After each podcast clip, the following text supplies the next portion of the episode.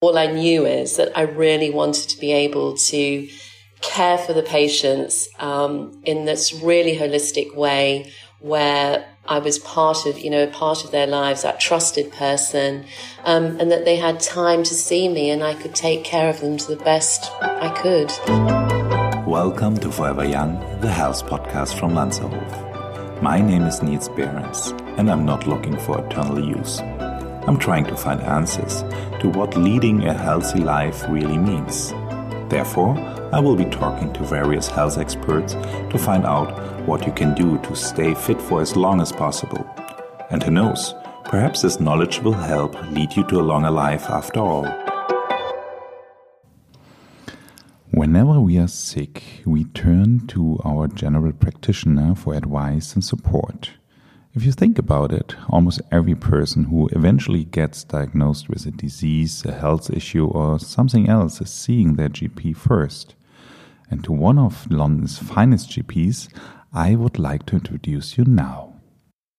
Dr. Samina Showgi is one of the most renowned doctors in London after attaining postgraduate qualifications in pediatrics, uh, obstetrics, and gynecology and general practice, and uh, subsequently eight years of experience as a GP. She opened the Harley Street General Practice in 2002. Since June 2020, she's a new doctor at Lanserhof at the Arts Club and runs her satellite clinic from Dover Street two times a week. And I'm very excited to have her join me in today's episode. Welcome, Dr. Shamina Showgi. Thank you, Niels, and thank you so much for asking me to do this podcast with you. It's um, it's an excitement. Yeah, it is, and we are also very excited to have you now in our team. And uh, I think it's a great opportunity to give you the, here the possibility to, yeah, make a little introduction for our listeners, uh, especially for our Lanserhof guests from London. And yeah, this brings me to my first question. Um, why have you decided to become a doctor? well, I was brought up in a medical family. My father was a doctor and my mother was a nurse. And so from the age of as long as I can remember, um, I was just told that I would be doing medicine. So there was no real choice in it. Um, but having said that, when I got to A levels and doing my further edu sort of pre-graduate stuff, I really had a passion for art and I wanted to design shoes. But my father said to me that he really thought it would be more sensible for me to ensure that I could uh, have a profession that would earn me a living. And there was plenty of time for me to design shoes later on in my life. So I went into medicine and I honestly haven't looked back. So you never regretted that you are not a shoe designer now? No, there's so many good ones out there. I just enjoy going and shopping.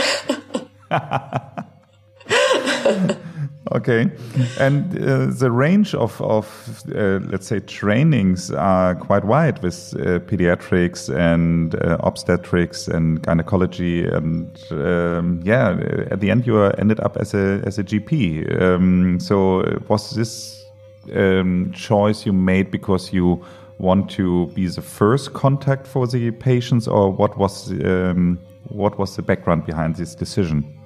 Well, as a medical student, we go through all the specialities and in my time as a as a student, I really enjoyed obstetrics and gynecology.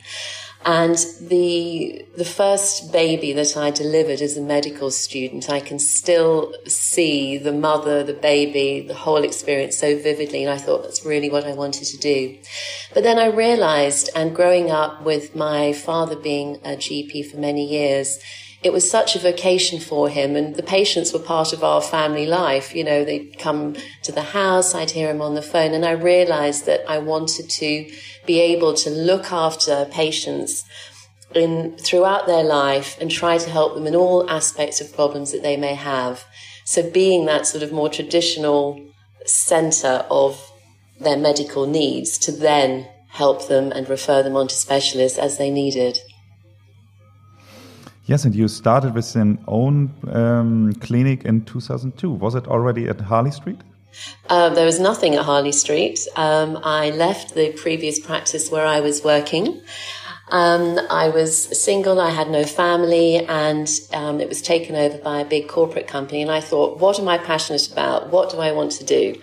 So, talking to a few colleagues, decided there was no reason for me not to set up my own place. So, I rented some rooms and uh, got some telephones installed, and my secretary came with me, and I literally started September 20, well, 2002 um, and waited for my patients to come and see me.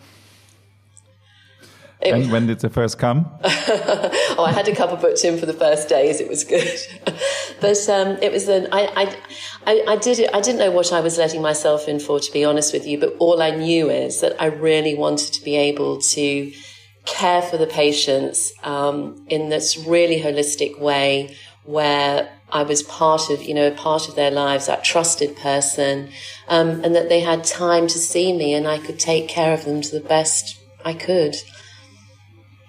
Yeah. So uh, when I met you for the, or when we had our first conversation, I really um, experienced from the very first minute that you are a very caring person. So from your from your attitude, um, do you think this this is, might be one of your um, secrets of your success, or are you also doing, from your point of view, something different to your colleagues? Well. When I was um, interviewed at medical school, we, one of the questions we have to prepare for is why do you want to become a doctor? And the obvious answer is because I like helping people. And yet when you say it, it sounds so, such a cliche. And having been qualified now for more than 20 years, I can, I think probably about 10 years ago, I suddenly realized that actually I love what I do so much because I really do love helping people. And I think I, I have a very caring nature.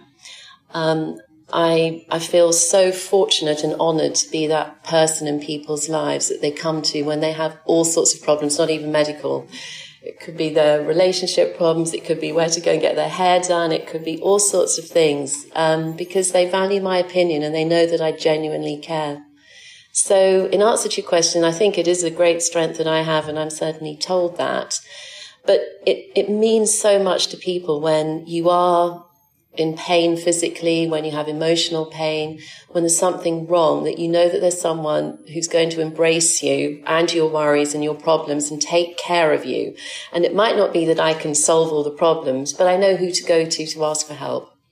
So it's that that they, they, they need that I can give in the practice. And I think it's, we know ourselves. It's forming that relationship where you know the person. You don't have to go through meeting a new doctor every time.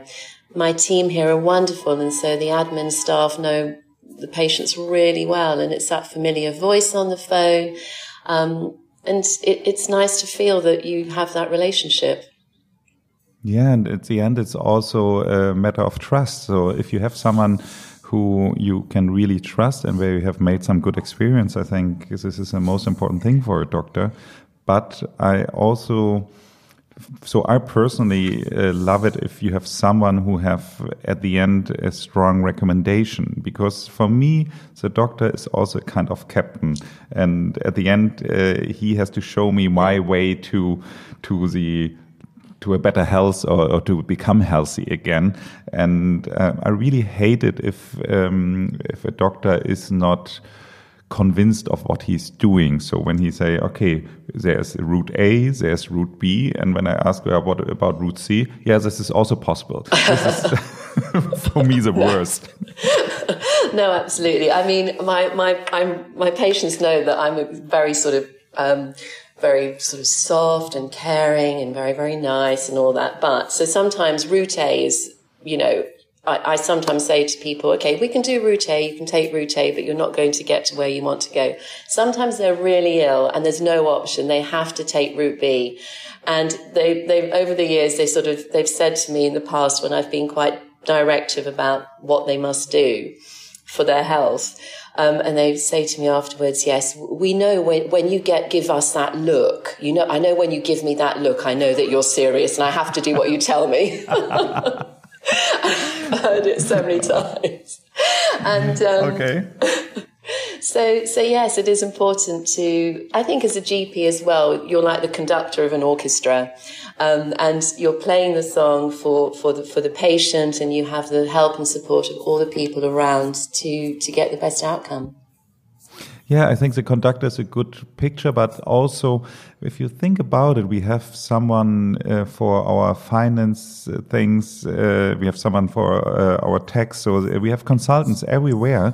And at the end, we also need someone who is our health consultant we can trust. And I yeah. think this is, if you find someone like this in your life, then it is very helpful. And then hopefully you would never lose uh, this person again. So I, I just experienced it because my, one of my, personal consultants uh, just retired now, and so it is uh, for me a big loss.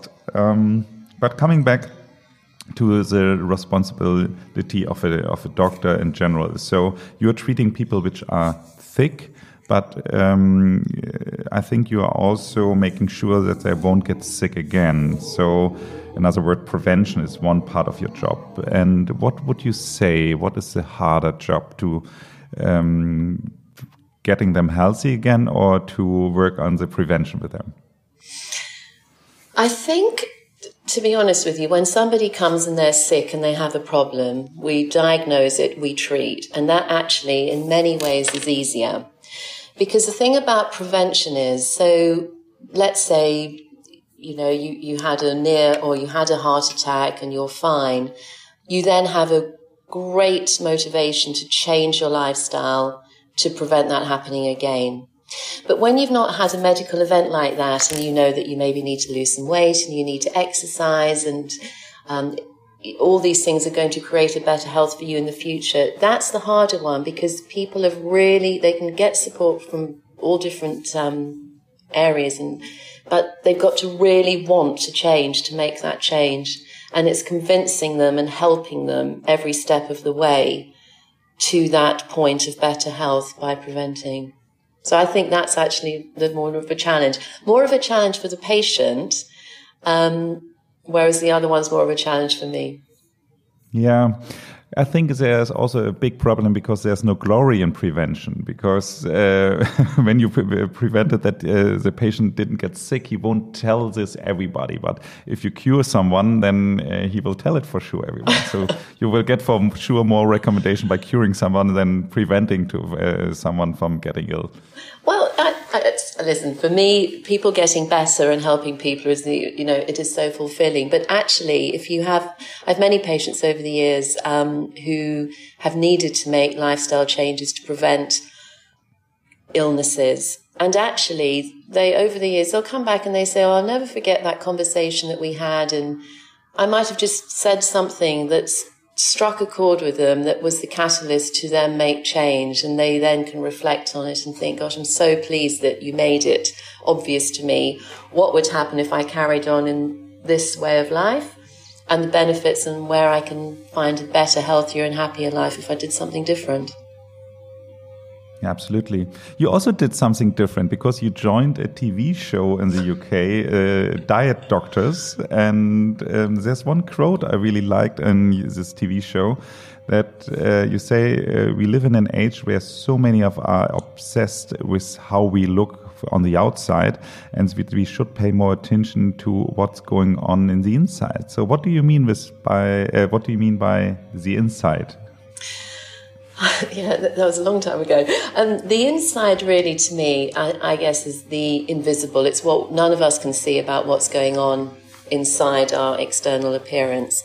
And that goes, you know, from head to toe, really. So from our psyche, what's going on in our mind, mentally, emotionally, what's going on within our blood with all the constituents, all vitamins, our diet, our, our oxygen, our lungs. It's, it's everything that we can't see that's actually contributing it mostly to what we see on the outside. So it's very easy for us to think we can go and have our hair done, we can, you know, go to the gym, we can improve our muscle tone and all these things, which are wonderful, but it all comes from the inside. And I think people should think more about healthier diets, about exercise. And I think lockdown um, has been very good for a lot of people to give them the opportunity to really address some of these issues because they've had more time at home, less time commuting and not being able to go out very much. And so it's given them a chance to try and trigger some of the changes that they want. So that's been a positive thing that I've seen in a lot of people. Yeah, absolutely. Absolutely. There were also some positive effects of Corona. What advice would you give to our listeners to take care of it? I think we all, everyone knows what we should be doing in terms of our, our lifestyle, but it's actually believing that we can make change, wanting to make change, and then taking action. And if we feel that we can't do it ourselves, I would just say to the listeners, go and ask for help, seek advice. You don't have to do it yourself, and it's all achievable. Excellent, Samina. Um, thank you very much for this conversation, and I'm yeah, I'm really happy that you're now part of our team, and I'm looking forward to see you in London. Thank you so much, Niels, and I look forward to.